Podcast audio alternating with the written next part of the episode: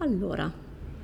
eh, dunque partiamo dal presupposto che ogni volta che registro questa cosa mi sento un po' scema perché il um, livello dei podcast ultimamente è sempre più eh, alto, sempre più belli, sempre più montati bene. Comunque questo più che un podcast è diciamo la versione non letta però raccontata di quello che, di quello che scrivo tutti i mesi, anche perché questa volta ho scritto un saggio di 7600 caratteri, quindi forse se vi interessa vi conviene ascoltarlo. Sempre che interessi, perché questo è un saggio su è un altro saggio molto ottimista sul che inizia così. Questo è un altro saggio di lutto, ma in realtà non è, non è davvero un saggio di lutto, è un saggio su delle cose che abbiamo perso ed è un saggio polemico eh, come, come, quasi sempre, però c'è una nota di speranza che ho messo all'inizio invece che concludere il pezzo come al solito con uh, un minimo di apertura. Ho iniziato dicendo che in realtà mh, sono convinta che le cose in generale a livello storico, nonostante le apparenze, vadano sempre meglio. Sono convinta che chi nasce oggi a parità di condizioni ovviamente sarà più fortunata, più libera, anche meno, meno ottusa, no? un po' meno scemotta di quanto sia stata io, di quanto siamo stati noi. Non credo per niente alla frottola che il mondo finirà, nonostante le preoccupazioni mh, di tipo... Eh, beh, le preoccupazioni ambientali e le preoccupazioni geopolitiche, però eh, penso che i ragazzi di oggi stiano facendo buon uso di quel po' pochissimo di strada che abbiamo aperto noi, mm, la generazione dei millennial di cui si è tanto scritto, forse si è più scritto di quanto abbiamo poi fatto in effetti. E credo che siano molto lucidi, molto netti nel rifiutarsi di sottostare a alla dittatura un po' folle no? di questi vecchi dispotici, questi professori che addirittura ancora chiamano le ragazzine prostitute perché hanno la pancia scoperta, per dirne una. Sono ragazzi che sono tornati in strada a manifestare per, per delle cose concrete, reali, credendoci, è una cosa che noi avevamo perso. Quindi in realtà inizio questo saggio dicendo che va tutto bene, nonostante, nonostante l'apparenza le cose vanno sempre meglio, però pur migliorando collettivamente, pur andando, andando in fondo storicamente, non credo neanche nella teoria de, de, della storia ciclica di fatto, credo che sia sì ciclica ma sempre in miglioramento, ma mh, nonostante questo ci tocca perdere delle cose, cioè a quanto pare um, c'è un numero di cose che ci sono care, che sono buone, sarebbe buono conservare, che avremmo fatto bene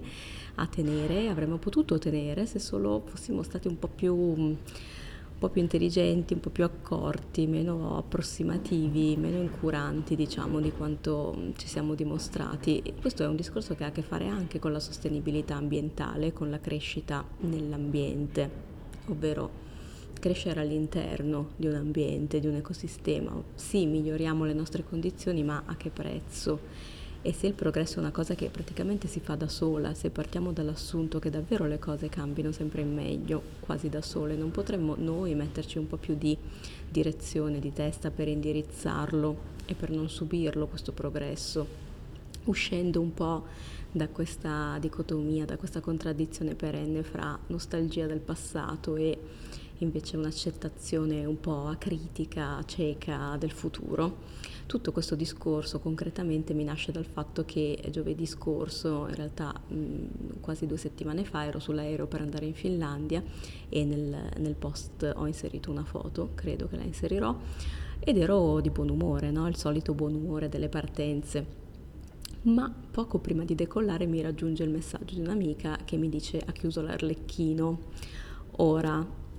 voi già starete pensando, ecco che riattacca una pippa sui cinema, però in realtà vorrei parlare di questo cinema per come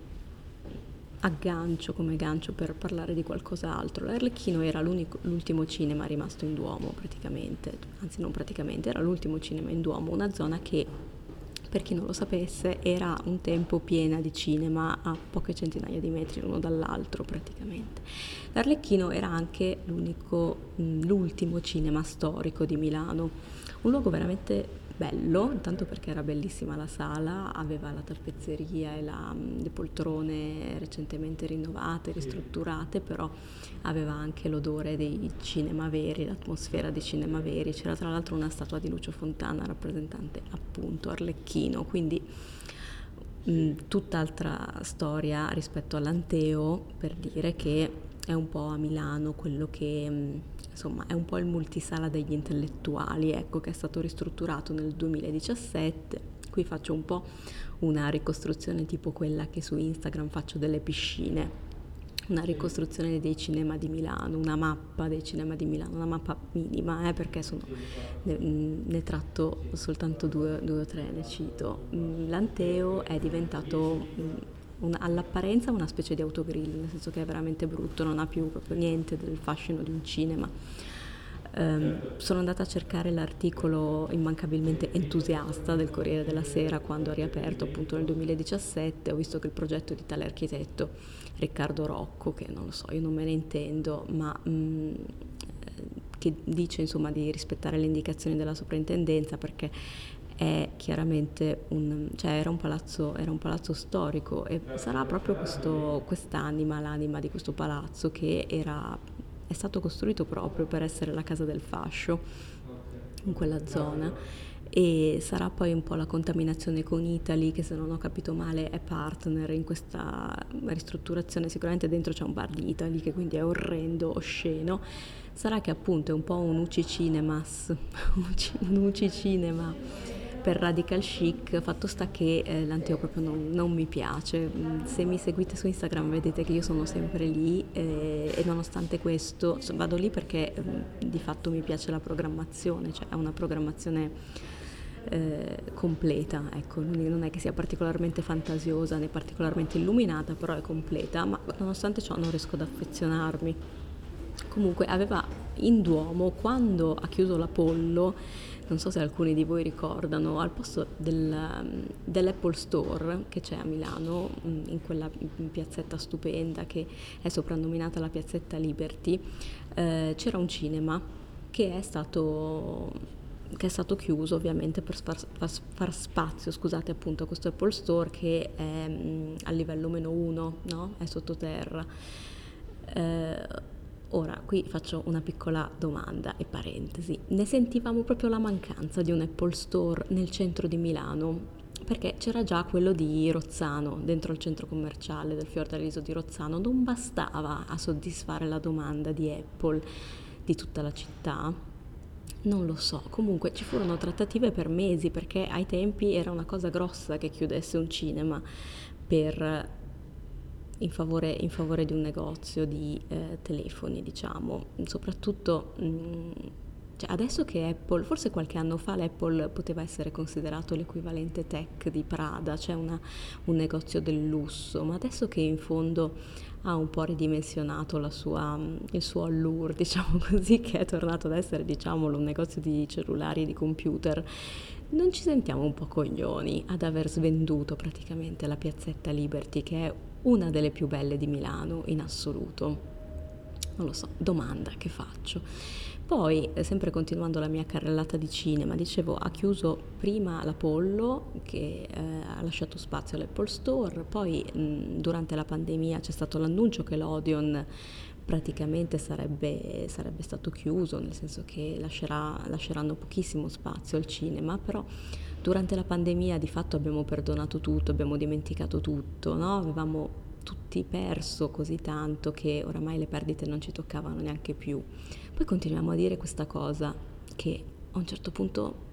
non, non capisco più, continuiamo a dire la pandemia ha solo accelerato. Però io mi chiedo, accelerato cosa? C'è un futuro che quindi non proviamo neanche più a indirizzare, cambiare cioè è, un, è inevitabile davvero un futuro in cui siamo chiusi a casa a sorbirci, ragazzi, le serie di Netflix come i nostri genitori erano obbligati a sorbirsi gli sceneggiati Rai, ma neanche Rai, perché la maggior parte delle cose di Netflix ha più a che vedere con la qualità delle serie Mediaset eh, che degli sceneggiati Rai. E quindi, non lo so, noi 30 anni dopo di loro, tutta questa scelta, tutta questa libertà per scegliere comunque il trash, il male, non lo so. Comunque, tornando a noi, ehm, ha chiuso prima l'Apollo, ha chiuso l'Odeon e l'Arlecchino era un cinema sempre nella zona del Duomo, appunto, ha chiuso nel silenzio, c'è stato giusto un articoletto sul Corriere, sul Corriere di Milano e adesso aggiungo a voce anche una, una mini protesta, ma giusto dei lavoratori del settore, non, non, del, non delle persone. E il proprietario dei tre cinema di cui fa parte anche l'Arlecchino, che sono l'Eliseo e il Colosseo, dice questa, il Duomo è la zona dello shopping, restano soltanto i cinema cosiddetti di prossimità. Ora, a cinema di prossimità non che sia colpa sua, ma mi chiedo quali sono, perché da casa mia, nonché per tutta la zona di Milano Sud, il cinema più di prossimità sarebbe ancora in, il Duomo, in Duomo, ma Comunque, non sto qui a fare né l'attivista né i, i discorsi sulla, sulla prossimità. Ehm, faccio un po' un detour sul fatto che io mi sono affezionata al cinema perché anche un po' per caso, perché quando ero ragazzina, proprio fin da, da giovane, da, dai primi anni delle superiori, ho avuto la fortuna di avere una tessera gratuita per andare al cinema, in qualsiasi cinema, valida per qualsiasi cinema di Milano il martedì pomeriggio, che era ovviamente una figata pazzesca. Ed è così che io mi sono un po', ehm, ho iniziato un po' la mia formazione. Perché bisogna ricordare che l'audiovisivo è una delle... siamo uno dei pochi paesi in Europa in cui non si studia l'audiovisivo, non si studia storia del cinema, non si studia niente, sono tutte cazzate praticamente. Questo... Quindi io conosco tutti questi cinema che un tempo, qua parliamo di vent'anni fa, erano veramente tantissimo e conoscendoli tutti bene so che l'Apollo appunto sull'Apollo dove, dove c'è oggi l'Apple Store non c'è neanche tanto da piangere, amare lacrime perché ehm, era già stato vittima diciamo di una brutta ristrutturazione, era, aveva una programmazione abbastanza così mainstream, non, non aveva nulla di, di, particolare. Quella dell'Arlecchino invece era una sala, come ho detto, veramente bella, non soltanto perché mh, c'era la statua di, di Fontana, ma perché eh, era proprio un luogo di silenzio, di buio, un cinema solenne. Quando dico un cinema di altri tempi, quando scrivevo su Instagram l'ultimo cinema vero rimasto, è un po' la solennità che manca alle sale moderne ed era un po' messo lì nel Duomo, è proprio come fosse stata una chiesa laica immersa nel casino di, di Corso Vittorio Emanuele. E qui mi viene da fare un po' una riflessione anche sul territorio eh, in generale e in, particolare sul territorio di Milano. Il territorio ha bisogno di un suo ritmo, io non sono un urbanista, però ehm, mi sembra un po' intuitivo no? che alla luce pazzesca della Rinascente si, si debba debba opporre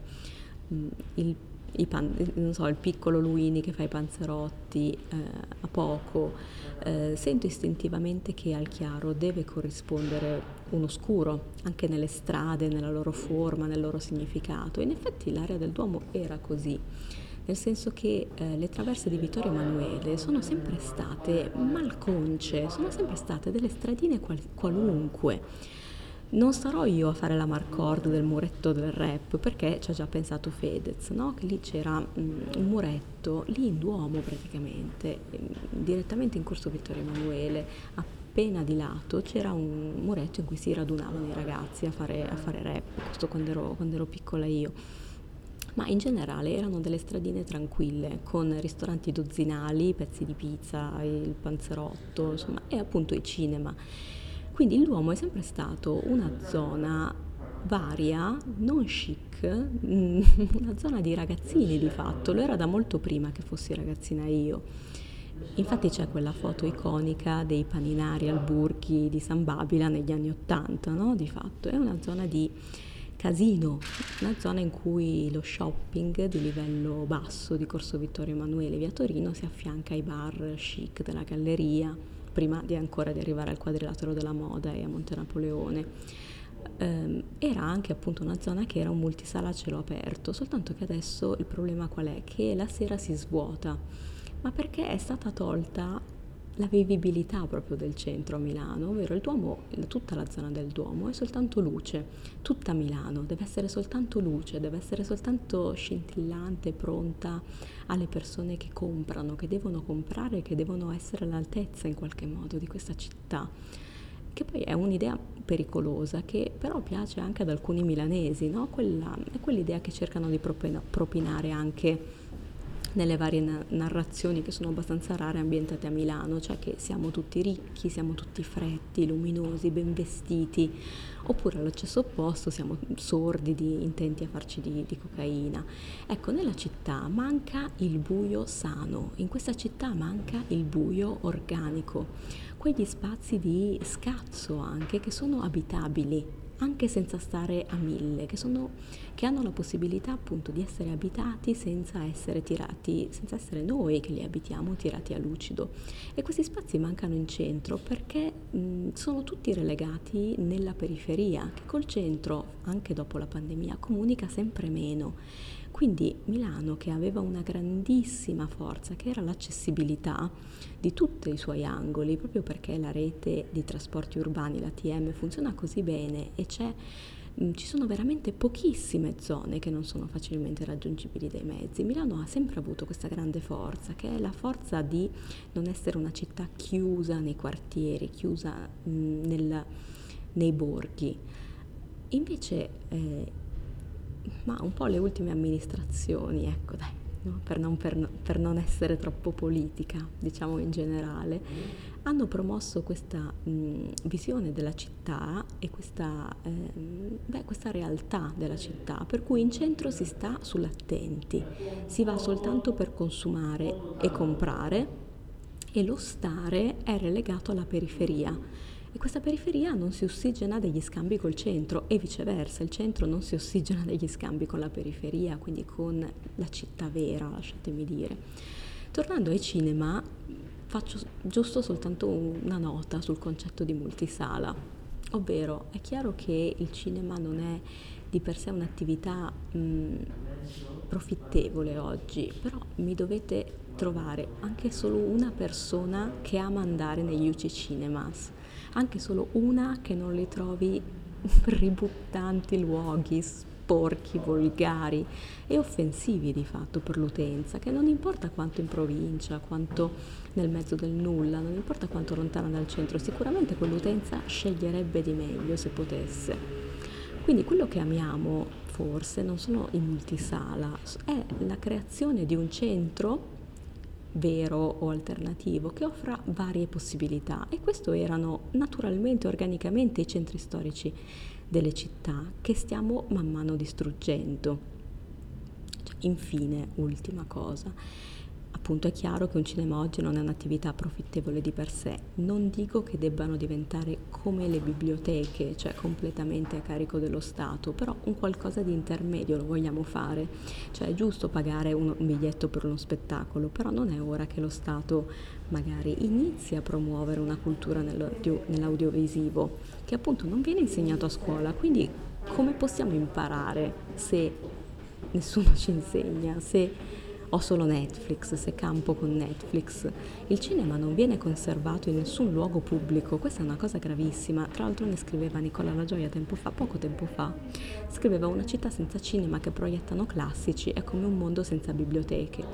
Però questo è il mondo in cui viviamo, tristemente, e forse dovremmo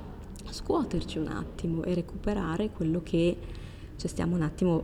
perdendo in questo, in, in questo progresso che va benissimo, però qualcosa da recuperare c'è, qualche scelta possiamo farla, il futuro non è una cosa ineluttabile. Noi oggi stiamo scegliendo di vivere in